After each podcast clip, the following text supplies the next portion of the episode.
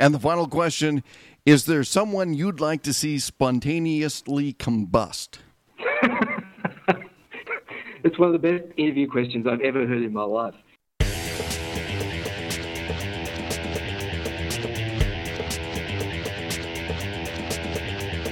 Welcome to You Are the Guest, a weekly show where you can be the guest and tell people what you and your friends and neighbors think about news events and issues of the day.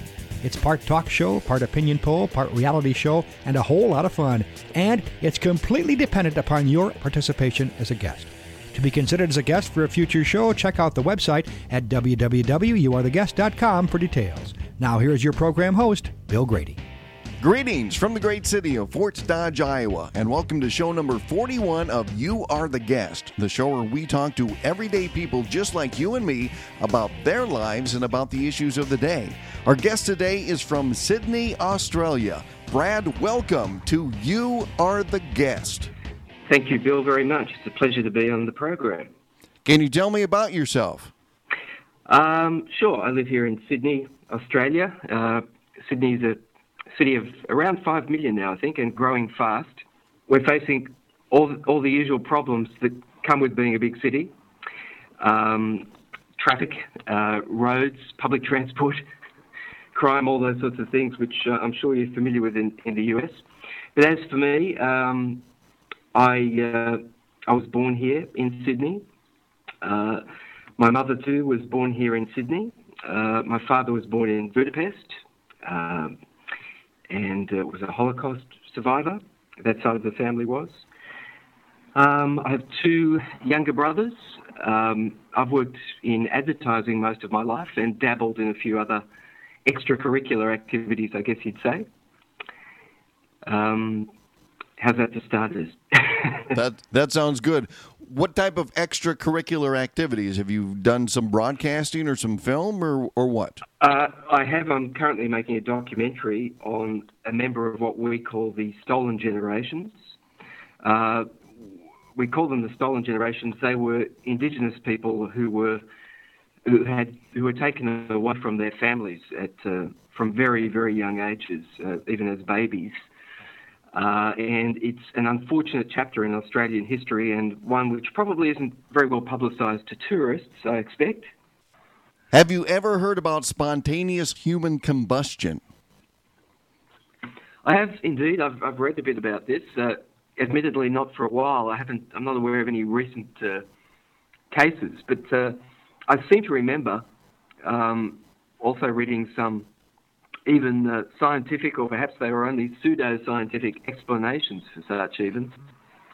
Uh, but of course, I guess there is a, a mysterious, a uh, perhaps uh, even spiritual side to that. Some might argue. Uh, I, I, guess it's something, as with most things these days, that the older I get, the the more I realise how little I know. I, I knew everything when I was much younger but uh, now I know much less. I feel the same um, way. I, so I, I wouldn't uh, hazard a guess as to uh, whether that uh, actually exists, having not eyewitnessed it myself, um, or, or, what explanations might possibly be uh, reasonable, if it, if indeed it does exist. But do you think it's possible? I think anything's possible, Bill. Uh, uh, by virtue of the fact that, uh, yeah, I've had one or two uh, kind of uh, ghostly experiences myself. I mean, things that, uh, you know, I'm a great skeptic and a great cynic, and uh, I was as mystified and amazed as anyone could be at one or two experiences I've had. Tell me about one of those. Um, so, well, it sounds like a bit of a classic uh, tale, I'm, I'm, I'd be spinning you, but uh, and, indeed, even to me, when I retell it, it sounds that way, except that I actually lived through it. Um, my then wife and I were in a very remote part of Australia, um, in the Northern Territory, uh, which is a, the, the, top end, as we call it, which is a tropical zone. And uh, just to, to, picture the scene, uh, or to paint a picture of the scene for you, uh, this is a place that where there's a a, a huge river, uh, and it's full of crocodiles. So it's a very uh, wild kind of place, and there aren't many places to stay around there. But we found one, and we stayed in a house by ourselves, and uh, uh, this was somewhat away from the homestead, if you like, of the, the people that owned the property. So we we're very much out on our own, just us. We parked our car there. We had to drive to get there, and there's nothing else around uh, except the river's uh, not too far, I guess, maybe a bit of a walk. Um, we had a nice dinner. Uh, we had a romantic evening, I guess you'd say. We took ourselves off to bed. Uh, we drifted off to sleep. Uh, we both woke up in the middle of the night. It seemed uh, simultaneously, and um, we both felt uh, a very heavy feeling. Um, and uh, my wife was in tears, and I asked her what's wrong, and I was trying to pretend that I didn't share the feeling. But we discussed it a bit, and we found that we were both incredibly and very suddenly depressed, and we woke up with this depression. And we both described the same thing uh, that we felt like it wasn't our depression, that something had sort of not entered us exactly, but was in the ether, if you like. Anyway, we uh, it was quite an upsetting feeling, and but we went back to sleep. And then I uh, reawoke because I heard uh, footsteps uh, on the wooden floor in the corridor outside our bedroom. And this wasn't, uh, you know, we've all woken up and uh, thought there's an intruder in the house. I've done that uh, a number of times, and of course, there's, there's been nothing. But these footsteps were unmistakable. I mean, they sounded, these weren't middle of the night footsteps, these were clear as day footsteps. Uh, and I became absolutely convinced that uh, if I left the bedroom, I would confront someone in the hallway. Uh, and I decided that I had to leave the bedroom and, and, and confront whoever uh, was there, which I did. And I walked down the hallway with my, my heart was pounding in my chest, and I ended up searching every room in the house, found nothing. I went outside very trepidatiously, found nothing, and yet I was sure I'd heard these footsteps. At the same time, I knew we were, we were very remote, unless someone drove in there. And um, anyway, I'm, I'm trying to keep it short, but we ended up speaking to the proprietor uh, of the property, and we told them about our, our, experiences. I'd drawn the conclusion, being a cynic, that he must have been playing, as we say, silly buggers with us, playing a, a bit of a practical joke on us. But he denied that. And when we described what had happened, he said, "Oh, uh, well, he, he and his wife said, oh, you too. That's happened to a number of people that have stayed there."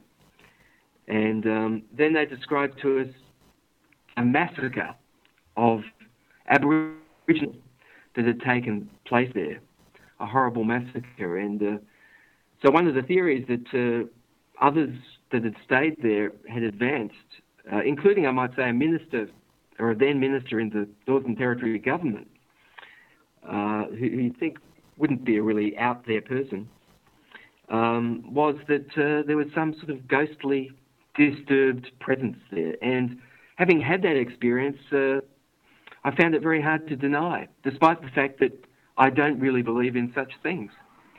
So these are, this is what I'm talking about when I say the older I get, uh, the more I realise how little I know. And there's no such thing as a happy ghost. I, I, would, I, would, again, I would like to think there are that not all ghosts are disturbed. Um, I don't know. I've, hap- I've never met a happy ghost. Have you met ghosts? Um, I've thought I've seen them in the hallway, and they've never been particularly jolly. They never said like, mm. "You want a candy bar?" Right. Heard any good jokes well, lately? Nothing like that. you talked about your documentary, and what was the surprising thing that you learned about your country? Uh, well, I already had uh, a fair amount of awareness about uh, this particular aspect of our history to begin with, which is what uh, you know fired my interest, I suppose, to do the documentary in the first place. Um, well, I learnt uh, what I learnt though was uh, I, I guess I'd known academically, if you like, about that aspect of our history where children were unceremonious, unceremoniously stripped from their families and uh, put into homes, and often uh, siblings were separated and spread far and wide across the country. Um, and uh, many of those people, some of whom are like in their 60s now, are still in the process of discovering, finding their brothers and sisters, and or, and or finding out what happened to, to them. Um, in many cases, they've passed on, and what I did learn from, uh, or what I have learned so far from being involved with this documentary, and one person's particular story, is, uh, you know, my father uh, was a Holocaust survivor, as I said. Uh, so I, I was aware of the horrors uh, of that particular episode of history. What I wasn't aware of that on an individual level, there are comparable horrors in my very own country, which I guess is shocking uh, not only to me as an Australian, but would be shocking to many people around the world who tend to fancy or fantasize uh, about a country like Australia as, as being close to perfect. You know, blue skies, sun shining, uh, happy-go-lucky uh, country, relatively wealthy country, all of which is true.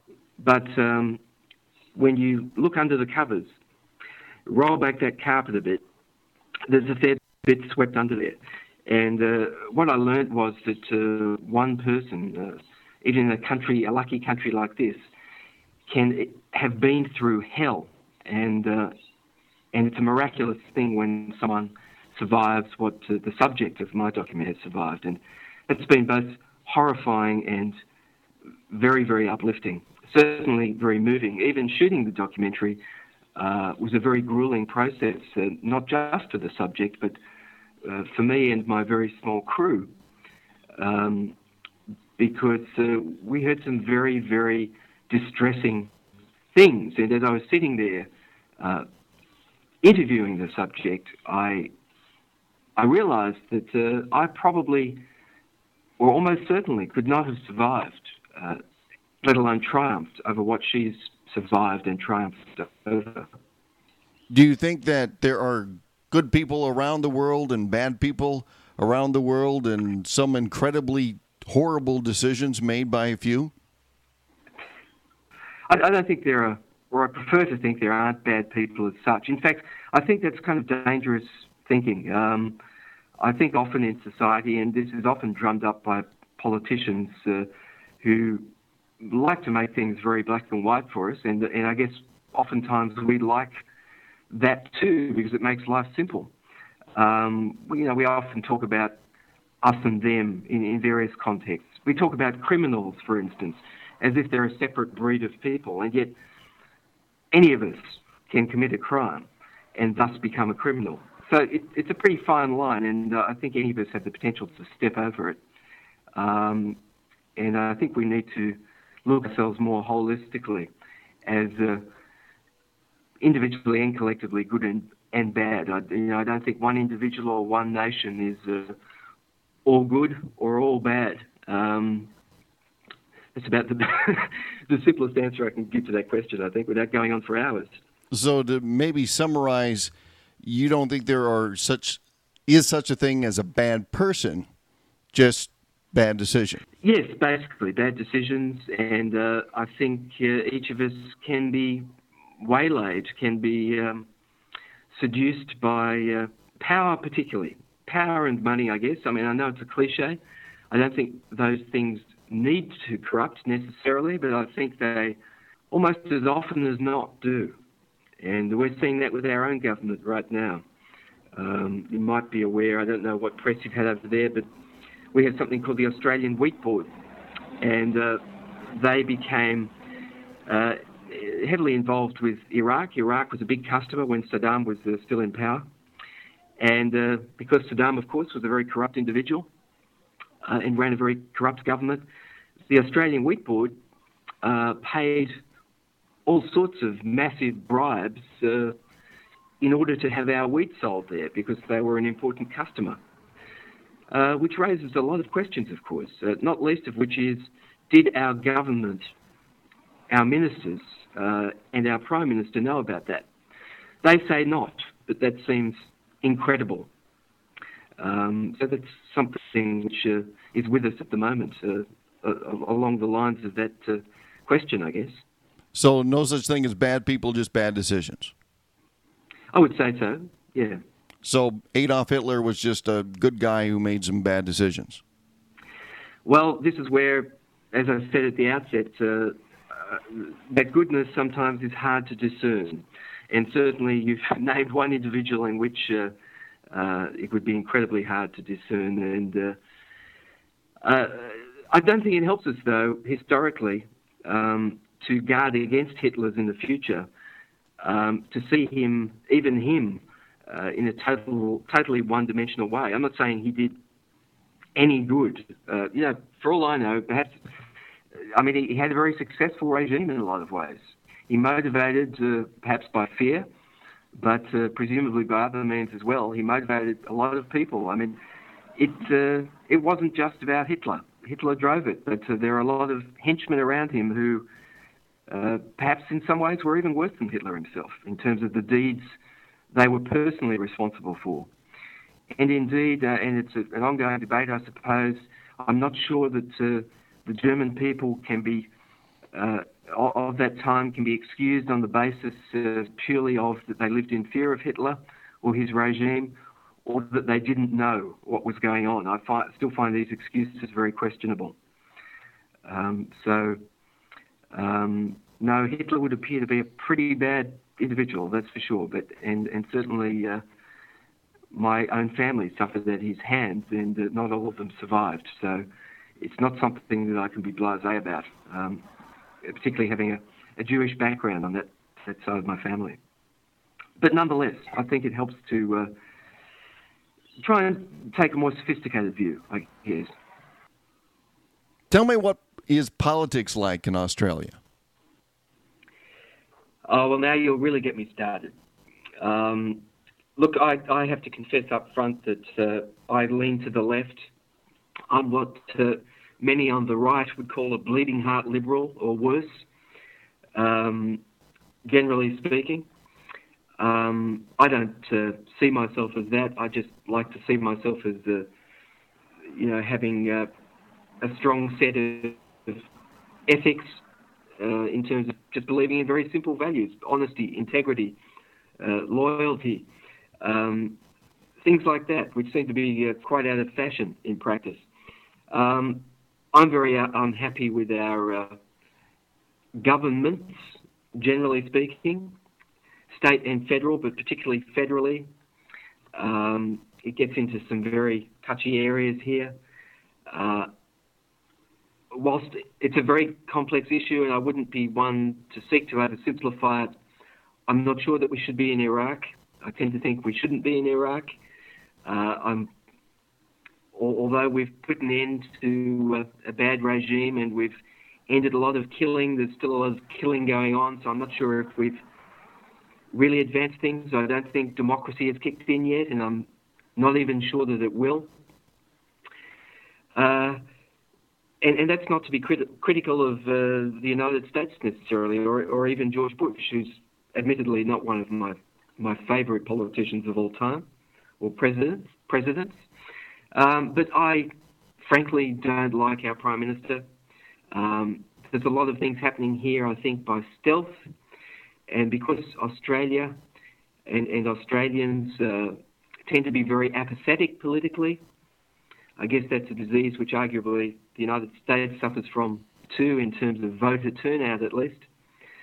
Um, a lot of things are being pushed through which I think are very dangerous. And when I say dangerous, I think uh, we're seeing a lot of restriction of uh, liberties. Uh, much of this is in the aftermath of 9 11. Uh, I think 9 11, unfortunately, has been exploited to a certain extent by the United States and Australian governments, and perhaps to a lesser extent by the British government, to infringe people's liberties. And obviously, we need to take precautions. We need to guard against uh, terrorism um, but I'm not sure that restricting uh, everyone's liberties uh, to protect us, as it were, from, you know, an infinitesimal threat when it comes down to it, in terms of the number of people, number of people involved in terrorism on a world scale out of the total population. I'm not sure if uh, the end is justified by the means. Um, that's that's putting it very broadly. Uh, but I am very worried about uh, infringement of uh, civil liberties uh, on behalf of governments uh, because you know this is uh, and I don't want to exaggerate this, but um, it, it's tip of the iceberg stuff. This is how Hitler's happen when governments get too much power over the citizenry, and I I like to be I like to live in a country where the government is afraid of the people, not the other way around. And uh, any potential for that changing scares the living daylights out of me. Can I ask you a question about civil liberties? Absolutely. Because I've heard the term of restricting civil liberties in this country too.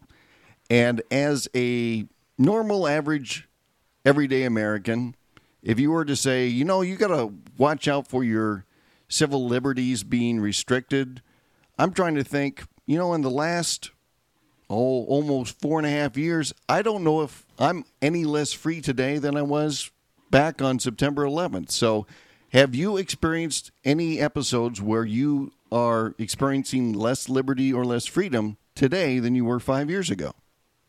Um, yes, I would say I, I have. Um, I think it's patently absurd, for instance. Um, I, I, think it's a gross, simplistic, uh, even childish overreaction that when I go to the airport, uh, that if I happened to, even inadvertently, uh, make some kind of joke which was overheard by, let's say, a security guard, which involved the word bomb, um, then I could be arrested and or heavily fined. Uh, now, I think that's taking things too far. Uh, and it's, it's not even really about the, the penalty, uh, which I think is very severe. Uh, and I realised, you know, we, we have to be cautious, as I say. Um, it, it's more about the fact that when I walk into the airport, I'm aware that there are things that I can't even say. Now, this gets into areas of free speech, and uh, that, uh, when you have any infringement of free speech, uh, that I think is a terrifying prospect. And that, to a lot of people would be nothing. To me, it's something. So you would be supportive or okay with somebody who jumped up in the middle of a theater and yelled fire? No, I wouldn't. I mean, that's uh, the then, converse. Then what's the difference between? Do, that, then what's the difference between doing that and making a joke about a bomb in an airport? I, I think there's a huge difference. Uh, I think if I'm talking to a friend and we're having a conversation, I think it's a, a question of context. Obviously, someone who jumps up in the theatre is creating a general alarm, it's creating panic, uh, it's creating havoc. Uh, there's consequences to that action. Um, whereas me having a joke with a friend, there are no consequences to that action. It's a private thing. Let me ask you this, though that if, for example, I don't know you and I overhear that joke, I don't know that you're kidding. So to me, yeah. as an as an innocent bystander, that could be very threatening. Do, do you see somebody having that type of viewpoint? Not really, not unless they are prone to overreaction. Uh, because I, I think uh, things can be discerned. I, I think we're intelligent beings. Uh, I think we can discern things from context. Uh, yes, I agree that perhaps we should be erring on the side of overcaution, but I don't think we should be erring on the side of paranoia, even in light of uh, 9 11 and the London bombings. That's a fact of life that we have to come to terms with. I'm not saying we should relax. I'm saying we should be vigilant, but not paranoid. It doesn't help, and it doesn't change anything. I agree with you on the part about being paranoid, but I, I disagree with you on the part of what I would call common sense and etiquette. I, I, perhaps I've given a bad example by talking about the uh, the bomb thing at airports. Uh, really, the point I was trying to get to is I'm not suggesting that I want to go into an airport and make jokes about bombs. Uh, I'm saying that someone on occasion can inadvertent, inadvertently, uh, you know, say something and then find themselves uh, subject to the same sort of penalties as a true terrorist might be subject to. Uh, because and, uh, they would be a sus- they would have be under suspicion of knowing about a criminal act. And, that's right. But I and if you're silly enough to go ahead and make a joke like that in an airport, knowing the consequences of that, I don't. First of all, see where that would be very smart, and number two, how that is restricting people's civil liberties. In other words, now, people are less free because of it. it. Of course, it's not very smart, but we're all pl- prone to doing silly or downright stupid things from time to time. Uh, but but being silly and stupid isn't uh, having your civil liberties taken away. Um, well, I'm saying that uh, there's a restriction in place, and there are many other restrictions here in place now which weren't previously in place. I'll give you another example. Uh, I lived uh, previously in an area very close to the city uh, uh, called Elizabeth Bay. It's next door to a suburb called uh, a city fringe suburb called King's Cross, which is a, a red light district traditionally, and has been gone through various stages and, and phases and sometimes it, has been glitzy and showbiz, and it's a place where you know, your Sammy Davis Juniors would have stayed when they came to Australia, your Frank Sinatras and so forth. Uh, and then it went through a, you know, a bit of a downward spiral, and and now it's kind of a slick residential area, as well as having overtones or undertones of those other things. Um, but there has been traditionally a, a, a drug culture there, and um, and so there's a heavy, heavy police presence. Um, and, and one of the things that the, uh, the New South Wales state government introduced uh, there uh, for the police was sniffer dogs. Um, now, sniffer dogs, of course, are used you know, in airports and various other contexts to suss out drugs. But what the police now do is they, they walk up and down the street, just as I do, um, with their sniffer dogs. What this means is that, uh, in theory at least, uh, I I don't use drugs. I don't take drugs. I don't buy drugs. I don't sell drugs. But if I happen to be in a bar where someone was, say, smoking dope illegally, and these things do happen, uh, and and consequently the smell was on my clothes, in my hair, and I'm walking down the street, and I'm confronted by a policeman with a sniffer dog, I'm going to be sniffed out, and I'm going to be taken back to the police station put in a cell perhaps, or at least questioned. I'd be under suspicion. And for what? Uh, that's an example of me as an ordinary citizen minding my own business being punished or put under unreasonable suspicion, I think, uh, being punished, um, you know, as being in the 98% uh, of innocence, if you like, for the 2% of people that might be doing something wrong. Now, I'm just making up those figures. I doubt that there's even 2%. Um, I'm saying that uh, we can get things asked about very easily, and uh, that's another example of it. There are many others. Uh, it's a general trend which worries me. It's not uh, it's not the specific thing of not being able to say the word bomb or being sniffed out in a suburb of Sydney. Um, it's the general trend down this road. It's a fascistic sort of road to me. Well, maybe Australia must be different than than the United States because if somebody was stopped here with a sniffer dog, they wouldn't haul them down and, and put them in a jail. They would do a personal search and say, "Can I see what's in your pockets?" And if there is nothing on them, then they would be free to go. But in Australia, it sounds like even if they're un, under suspicion, they're just hauled off to jail. Well, that, not quite like that, but I, I, would be probably in the first instance politely invited, as it were, to come back to the station and have a little chat. Why wouldn't now, they investigate you right then and there and just say, "Can can you show me what you have on your person? Do you have do you have anything on you? Do you have anything in your pockets?" Well, they, they might well do that, but but that's exactly what I'm talking about. Why should I, as an innocent person, be humiliated in the street or in, in a street of a suburb in which I live, in which I try and maintain respect and credibility, uh, why should I be humiliated in the street that way? as a totally innocent person. I think it's wrong, and I, I can tell you right now, I would not submit to it. Then you if would go to jail. Yeah. If, if necessary, I would, yes. Yeah, see, I, I, would go ahead and cooperate with them and just say, you know, let's skip the jail point. What's the biggest injustice in the world? The biggest injustice is uh, that uh, we have the means to feed everybody and we don't. We have the means to save everyone, but we don't. There's plenty of food. No, well, that's that's being overly simplistic, I'd suggest, Bill. Uh, there's plenty of food to go around. Uh, it's just uh, it's just about politics. It's just about distribution, and of course, the obstacles to that food being distributed and aid being distributed are corrupt governments. Uh, you know, there's plenty of them in Africa, um, for instance, um, which, which, are holding things up.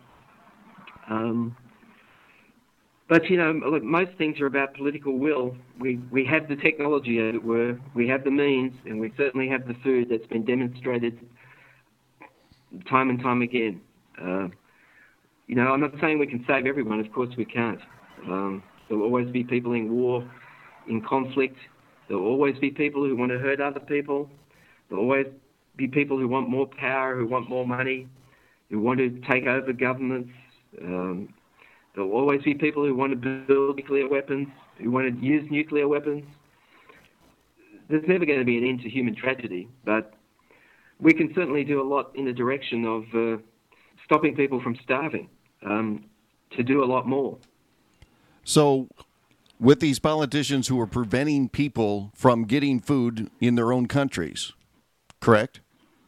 There are, there are people in the world, politicians that are preventing them from getting the food that they need to stay alive. Are, Absolutely. I mean, it's very well documented.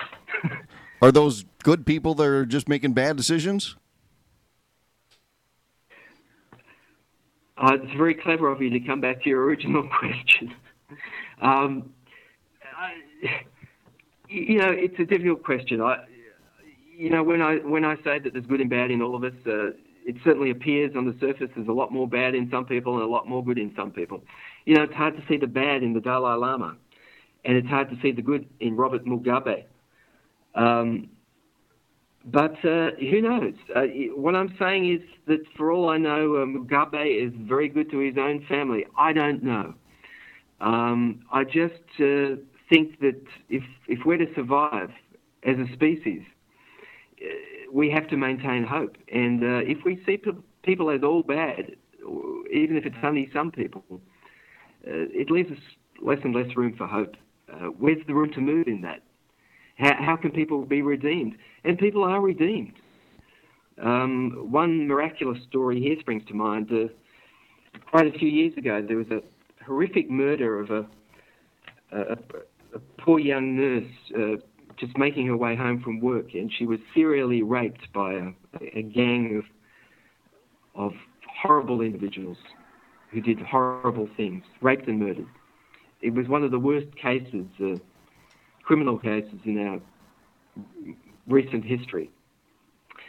Um, but uh, just a few years ago, um, the father of that girl went to the prison where one of the, uh, well, really the ringleader of that gang uh, is incarcerated. He sat down with him, sat across the table from him, and basically said, I forgive you. Now, I could never have done that. I would have. Uh, I would have had vengeful feelings towards that individual for the rest of my days, I'm sure. And had I sat across the table from him, I probably would have tried to kill him. Um, but you read of these things, and people are capable of in, incredible acts of forgiveness. And I think that's those, those incredible acts of forgiveness which uh, can lead the, their opposite number to uh, redeem themselves, or at least allow them that opportunity. And I think we have to allow people the opportunity to redeem themselves wherever possible. So people um, can be redeemed. I, I think you know, I, I, I can't cite any more cases off the top of my head, but I'm sure there are many cases where people have redeemed themselves, even if they've murdered before, done terrible things before.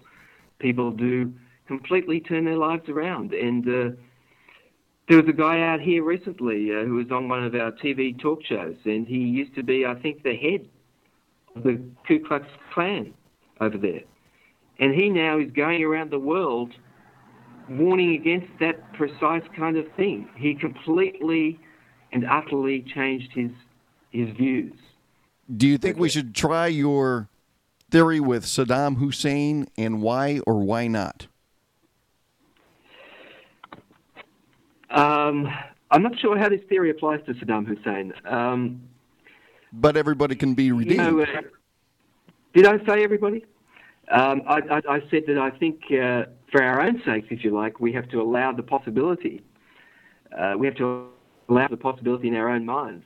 You know, I think in a case like a, a Saddam Hussein or a, a Slobodan Milosevic, uh, I was sad to hear that uh, Slobodan Milosevic died of a heart attack because I would have liked to have seen him. You know, I have to be frank here, and even if this goes against what I've just been saying, I personally would have brought to account for his atrocities, or, the alleged atrocities, we should say, but I'm sure they could have been demonstrated.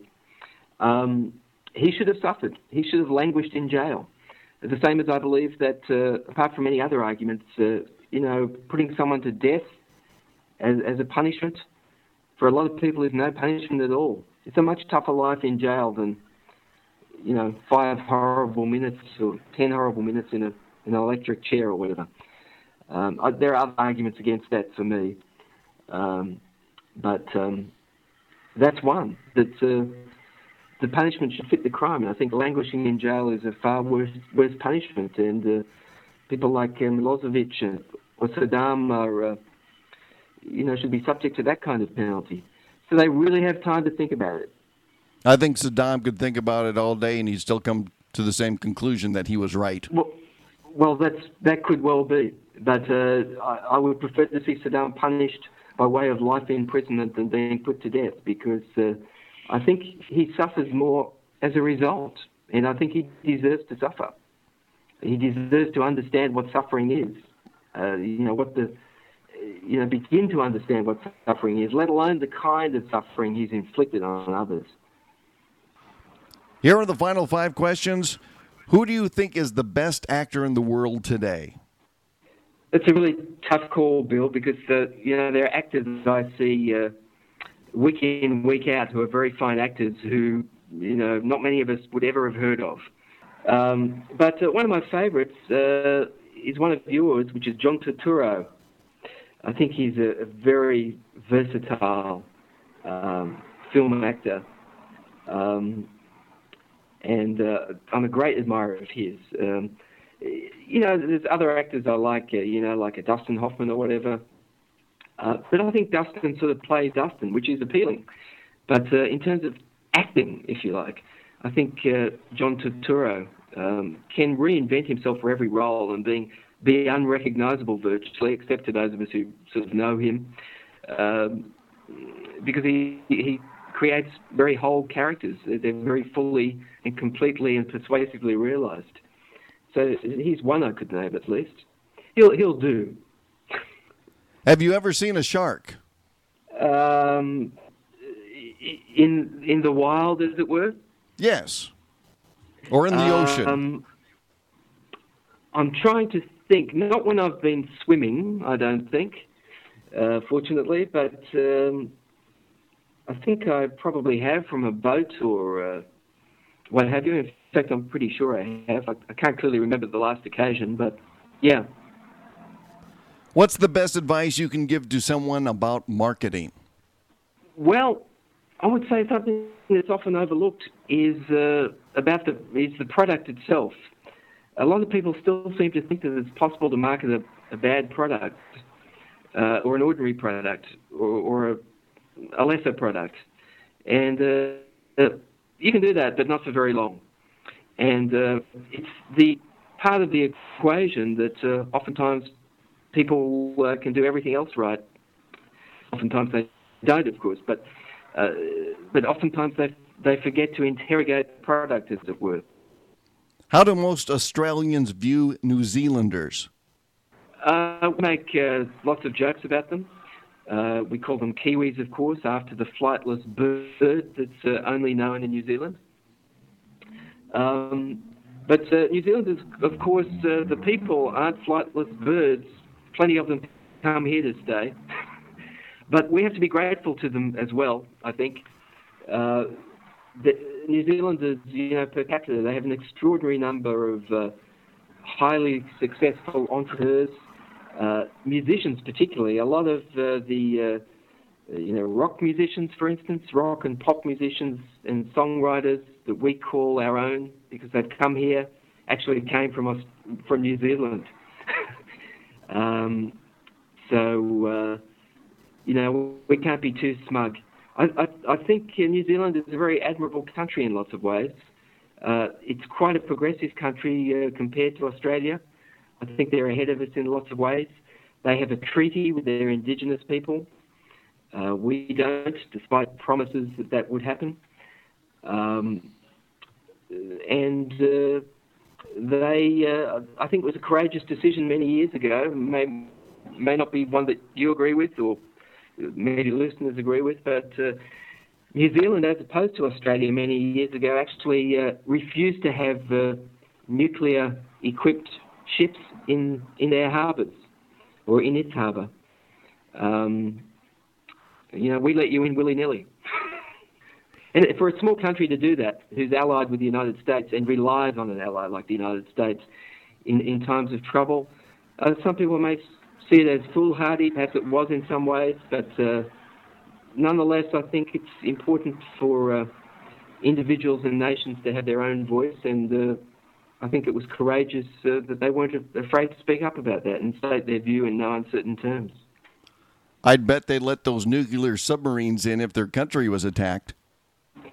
Well, of course, that's the big question. That's the big question. Um, but I, I, guess what it was about making a statement uh, that, uh, which again is debatable, but I guess it was uh, the then Prime Minister's belief that uh, we don't need nuclear weapons. Nuclear weapons actually create threats, they don't avert them. And the final question is there someone you'd like to see spontaneously combust? It's one of the best interview questions I've ever heard in my life. Uh, yes, John Howard, our Prime Minister, I would like to see him spontaneously combust immediately. Brad, it's time to play Ask Bill 3. This is where I'm going to turn the tables over to you, and you get to ask me three questions about anything. So go ahead and fire away. What makes you most proud to be American? I think the thing that makes me most proud to be an American is just freedom and the pursuit of happiness. I guess would be one of the things I'm most proud about. Mm-hmm. And uh, I'll ask an obvious uh, counter question, as it were, what makes you least proud? If indeed there is anything. Oh, I, I think the, the thing that makes me least proud about this country is just the bickering back and forth between the Republicans and the Democrats. I think that, first of all, as Americans, we should all be working together, but uh, there just seems to be this divide, and uh, you know, I, I don't see it coming together anytime soon. Well, we suffer from the same disease here, of course, uh, and uh, it, it, it, I think people here feel very similarly about it. Um, my third question would be, um, what in today's world inspires Bill Grady most? As far as just my motivation goes, or a particular what what really makes you feel life worth living and uh, brings you joy and hope and all those good, yummy feelings? My main motivation is just trying to live a good life and trying to be there for my friends and family. And in reflecting on this past week, realizing how short life really is, and just saying, you know what, if, if you treat everybody like time is limited, we'll all be better off and you'll all see life in a different way. How about for hmm. you? Um, I would I, I, would actually answer uh, in a similar vein. Um, I think some of the things uh, I've been talking about, and I get a bit hit up and a bit serious perhaps uh, when it comes to politics, but um, you know it's a terrible cliche, but uh, Uh, well, a very, you know, it comes down to very simple things. I, I was on a bus yesterday, and uh, the bus actually pulled up to change drivers, to change shifts. And the bus driver, as he's getting off the bus, you know, everyone's silent, doing their own thing, listening to their iPods, fiddling with their mobile phones. The bus driver, he, he took his ID down, his photo ID, and he said, and this may be sort of relate to an Australian sort of sense of humour, but uh, he said, if you think that's ugly, wait, wait till you see the next guy. And, and just that little joke that he threw out there and a few other comments, it made everyone on the bus uh, virtually smile it changed the whole mood of the afternoon for a whole bunch of people. And uh, it's so easy to to feel better and to make other people feel better. It takes so little effort just to smile at someone in the street. And and I really think that these things can change the world. A good person with a good decision, in other words. Yeah, yes, exactly. Yes, you summed it up very nicely. Brad, do you have any projects going on right now that you want to talk about? Uh, well, I guess I'm um, ensconced in this uh, documentary. It's, I'm doing it between other things, so it's a bit of an on again, off again, organic kind of process with no particular deadline on it. But uh, uh I, I, guess that's a, a preoccupation for me. Um, at any given time, there are lots of things I would like to be doing in addition. It's all a question of time, and uh, I sleep too little as it is. But um, there are a lot of there are always letters that I want to write uh, to state my view, my heartfelt view about certain things. Um, there are certain things which concern me greatly, but there just isn't enough time to do everything. There isn't enough time to put out every fire or fight every battle. I try and fight a few where, wherever they might crop up, but uh, that documentary is important because I want uh, ordinary Australians to hear the human stories behind the politics, if you like, behind the the academic history, uh, because that's the stuff that really affects people and, and, and can move mountains. I think is when you really understand what people have been through. And because you can't fight every battle, you have to pick your battles well. Exactly. Exactly. Brad, thank you so much for being our guest this week on You Are the Guest. Thank you, Bill. It's been a, an absolute pleasure. Very, very interesting indeed.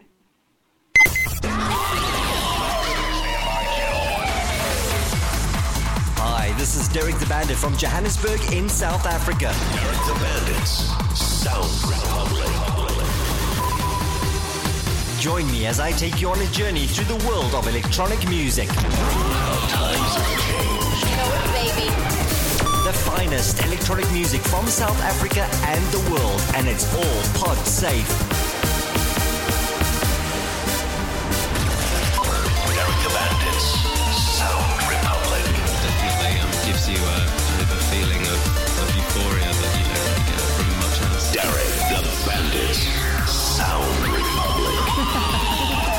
More info at www.soundrepublic.co.za blasting through the podosphere from South Africa to the world. Derek the Bandits Sound Republic. That concludes this week's edition of You Are the Guest from the great city of Fort Dodge, Iowa. I'm Bill Grady. Thanks for listening.